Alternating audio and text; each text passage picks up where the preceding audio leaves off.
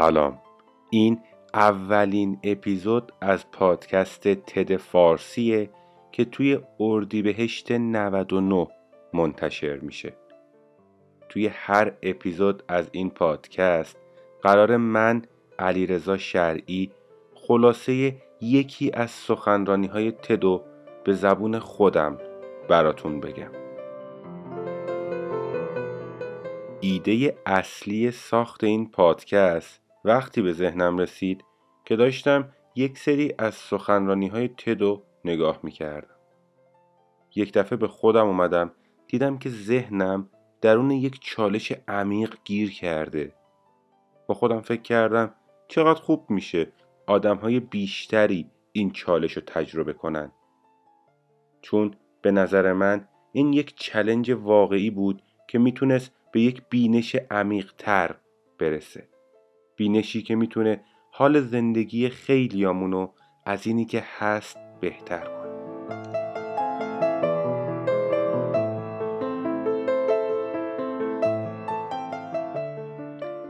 هدف اصلی تد فارسی اینه که دعوتتون کنه تا با همدیگه فکر کردن و به چالش کشیده شدن و تمرین کنیم اینم بگم قرار نیست هیچ راهی یا مسیری رو معرفی کنیم. چون به نظر من مسیر موفقیت و خوشبختی هیچ دو نفری مثل هم نیست. این پادکست هر هفته پنجشنبه ها منتشر میشه و خوشحال میشم که بعد از شنیدن هر اپیزود نظراتتون رو برام بنویسید. یا اینکه نظراتتون رو به آدرس تد پرشین 2020 gmail.com برام ارسال کنید.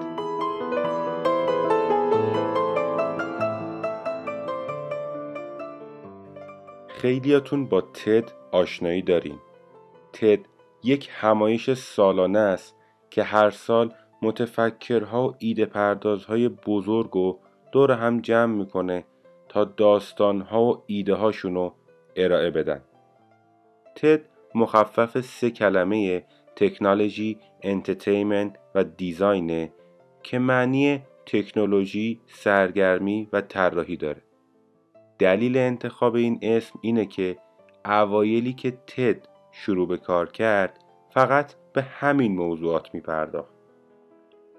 اما با گذر زمان الان همایش تد شامل موضوعات متنوع و گوناگونی شده و یک طیف وسیع از موضوعات رو شامل میشه.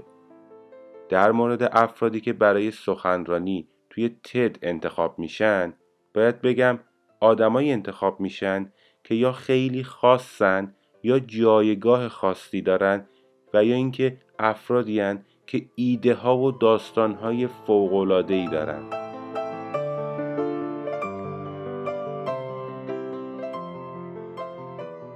شعار اصلی تد اینه که ایده ها ارزش گسترش پیدا کردن دارن. شما می‌تونید تمام ویدیوهای مربوط به سخنرانی های تدو توی سایت این همایش به آدرس ted.com ببینید.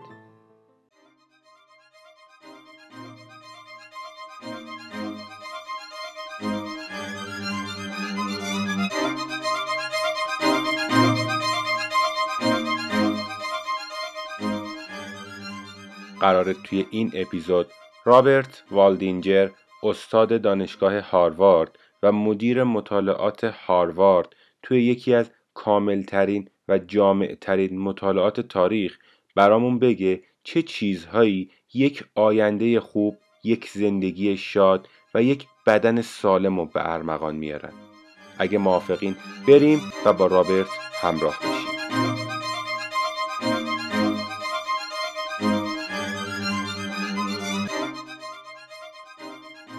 یک نظرسنجی توی آمریکا از جوانهای آمریکایی پرسید مهمترین هدف زندگیتون چیه؟ جالب بود 80 درصد از جوانهای آمریکایی مهمترین هدف زندگیشونو پولدار شدن اعلام کردند و 50 درصد دومین هدفشونو مشهور شدن اعلام کردند.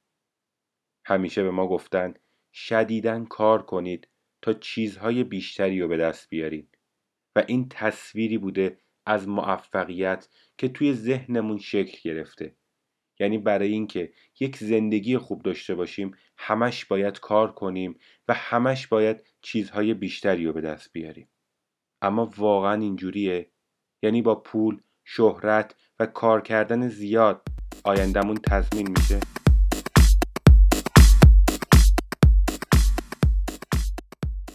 پنج سال زندگی 724 نوجوان آمریکایی رو زیر نظر گرفتیم هر سال در مورد کارشون، محل زندگیشون، سلامتیشون و چیزهای مثل این ازشون سوال کردیم و همه این سوالها در شرایطی پرسیده می‌شد که ما نمی‌دونستیم اونها چقدر از زندگیشون راضیان و کیفیت زندگیشون رو نمی‌دونستیم. این تحقیق یک تحقیق نادره و معمولا تحقیقای مثل این از بین می‌رفتن توی یک دهه. یا مثلا مردم رهاش می‌کردن یا بودجهش تموم می‌شد یا اینکه محققین میمردن و دیگه کسی پیگیری نمی‌کرد. ولی با ترکیبی از شانس و مقاومت پژوهشگران این مطالعه به سرانجام رسید و الان 60 مرد از 724 نوجوان آمریکایی هنوز زنده اند و ما داریم روی 2000 تا از بچه های همین مردها تحقیق می‌کنیم. سن اکثر این شست مرد بالای 90 ساله و من چهارمین مدیر این پروژه. ما از اول دو گروه از افراد رو انتخاب کردیم. گروه اول دانشجوهای سال دوم هاروارد بودند که در طول جنگ جهانی دوم دانشگاه رو تموم کرده بودند گروه دوم پسرایی از فقیرترین محله بستون انتخاب شدند که در خانواده های بزرگ شده بودند که مشکلدار و محروم بودند. بعد از اینکه این نوجوان ها انتخاب شدند با همشون مصاحبه شد. حتی آزمایشات پزشکی انجام دادن و رفتیم خونه هاشون و با پدر و مادراشون صحبت کردیم. بعد از گذشت سالها هر کدوم از اون آدما یک جایگاه اجتماعی داشتن. بعضیا وکیل شده بودند، بعضیا دکتر شده بودند، بعضیا کارگر شده بودند و حتی یکی از اون 724 نفر رئیس جمهور ایالات متحده آمریکا شد و بعضیام الکلی شده بودند. یعنی بعضیا نردبون اجتماعی رو تا بالا رفتن بعضیام از این نردبون سقوط کردن بنیانگذار این مطالعه فکرشم نمی‌کرد که 75 سال بعد من اینجا وایستاده باشم و همچنان به این مطالعه ادامه بدم. ما هر سال افراد رو یک بار فرا میخوندیم و ازشون در مورد زندگیشون سوال می‌کردیم. جالب بود. اونایی که از بستون انتخاب شده بودن همش می‌گفتن ما که زندگی خوبی نداریم پس چرا هنوزم روی ما تحقیق می‌کنین؟ ولی هارواردی ها هیچ وقت این سوالو نپرسیدن.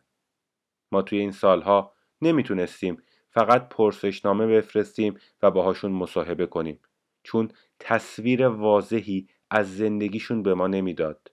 واسه همین سوابق پزشکیشون و آزمایش خونشون و حتی اسکن مغزشون رو از پزشکاشون می‌گرفت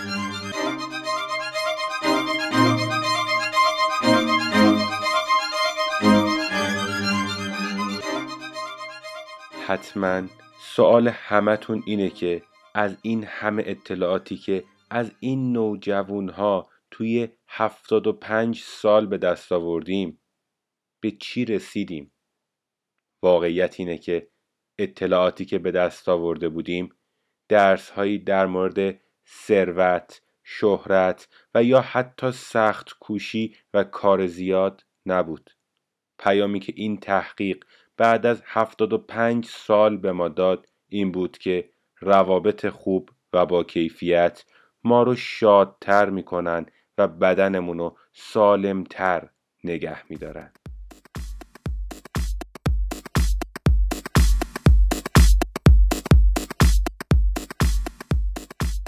ما سه درس بزرگ از این رابطه ها به دست آوردیم.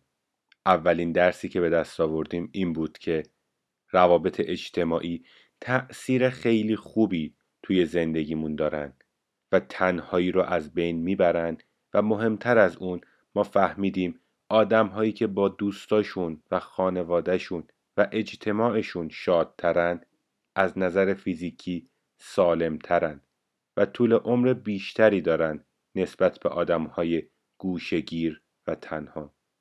ما فهمیدیم تنهایی یک تجربه شدیدن سمیه و آدم های تنها زودتر سلامتیشون رو از دست میدن و حتی خوشحالی کمتری رو تجربه می‌کنن و جالبتر از همه این بود که یک پنجم آمریکایی ها تنهان. دومین درسی که گرفتیم این بود که تعداد دوستایی که داریم یا تعداد افرادی که اطرافمونن مهم نیست. مهم نیست توی یک رابطه تعهد دارید یا نه. مهم اینه که کیفیت رابطتون با آدم های نزدیکتون چجوریه. ما توی این تحقیق فهمیدیم خیلی از ازدواج های مشکل دار و بدون احساس برای سلامتی بدتر و خطرناکتر از طلاق گرفتنه. آدم می‌تونه ازدواج کنه ولی بازم تنها باشه. ما اومدیم افرادی که به سن 80 سالگی رسیده بودن و جدا کردیم و بعدش اطلاعات مربوط به اونا رو توی سن میان سالی و پنجاه سالگی بررسی کردیم. ما می‌خواستیم ببینیم می‌تونیم از روی برگه های اطلاعاتیشون بفهمیم کدوم یکی از این افراد میان سال توی هشتمین دهه زندگیشون شادتر و سالمترن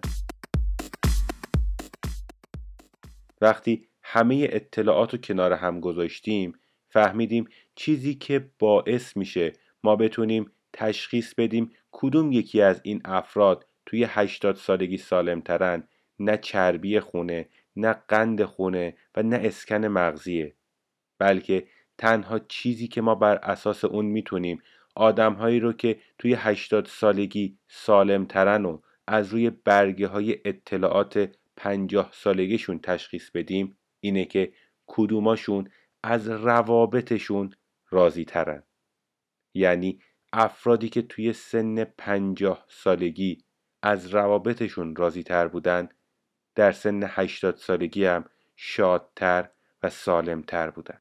ما فهمیدیم روابط خوب و نزدیک از ما محافظت می‌کنن. و جالب بود خوشحالترین زوجهای ما توی سن هشتاد سالگی گزارش شدن. یعنی دقیقا وقتی که کلی درد جسمانی داشتن ولی به همون اندازه قبل خوشحال بودن. ولی فهمیدیم افرادی که رابطه های خوبی نداشتن درد جسمانی شدیدتر و بیشتری رو تجربه می‌کردن. چون درد جسمانیشون با درد احساسیشون تشدید شده بود. پس سومین درسی که یاد گرفتیم این بود که روابط خوب فقط جسم ما رو محافظت نمی‌کنن بلکه یک رابطه یا یک وابستگی امن می‌تونه یک فرد رو توی سن 80 سالگی محافظت کنه. چون می‌تونه وقتی به مشکلی برمیخوره روی دیگران حساب کنه و این باعث میشه حافظه طولانی تر و قوی تری رو داشته باشه. ولی افرادی که توی یک رابطه با کیفیت و امن نیستن نمی‌تونن روی بقیه حساب کنن و در نتیجه زودتر حافظشون رو از دست میدن. خیلی از زوجها که روزهای زیادی از زندگیشون رو درگیر جر و بحث بودن تا زمانی که حس تعلق به همدیگه داشتن این جر و بحث ها هیچ تأثیر منفی توی خاطراتشون نمیده با اینکه روابط خوب و با کیفیت برای ما و سلامتیمون خوبه. ولی چرا ما آدما اینو نمی‌تونیم بفهمیم یا اگه می‌فهمیم راحت ازش میگذریم؟ جوابش اینه که ما آدم ها دوست داریم خیلی سریع همه چی رو درست کنیم ولی روابط خیلی پیچیدن خیلی پیچیده و چه بسا گیج کنندن. مثلا رسیدگی به دوستامون رسیدگی به خانوادهمون و رسیدگی به آدمهایی که دوستشون داریم خیلی سخته. و مهمتر از همه این که این رسیدگی کردن همیشگیه. یعنی تا زمانی که اونها هستن باید بهشون رسیدگی کنیم و این تموم شدنی نیست و اینه که سختش می‌کنه.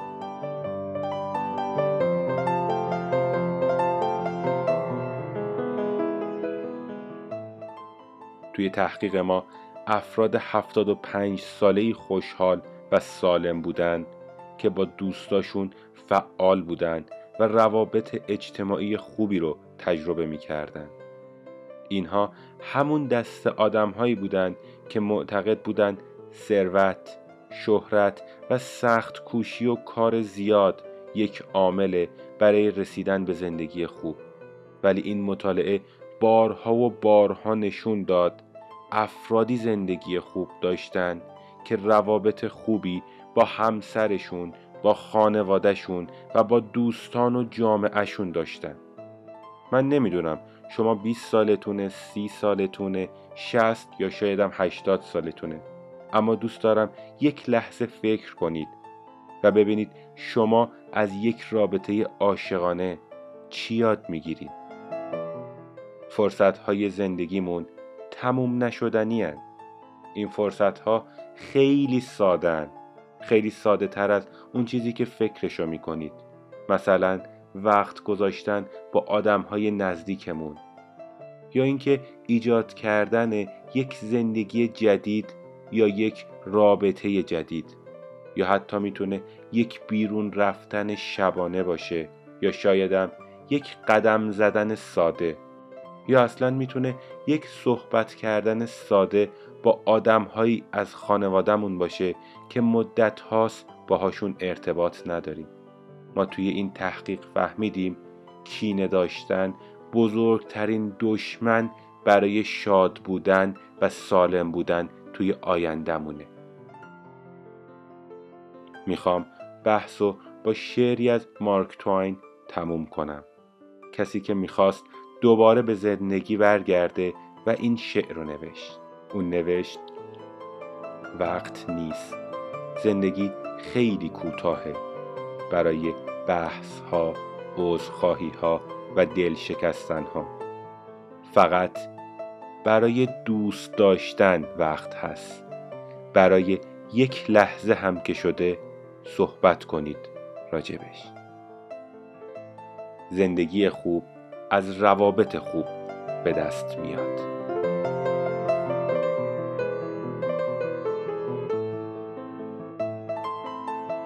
امیدوارم این اپیزود رو دوست داشته باشین و توی تک تک لحظات زندگیتون همونطور که لبخند روی لباتونه قلبتونم با تمام وجود بخند. موفق باشید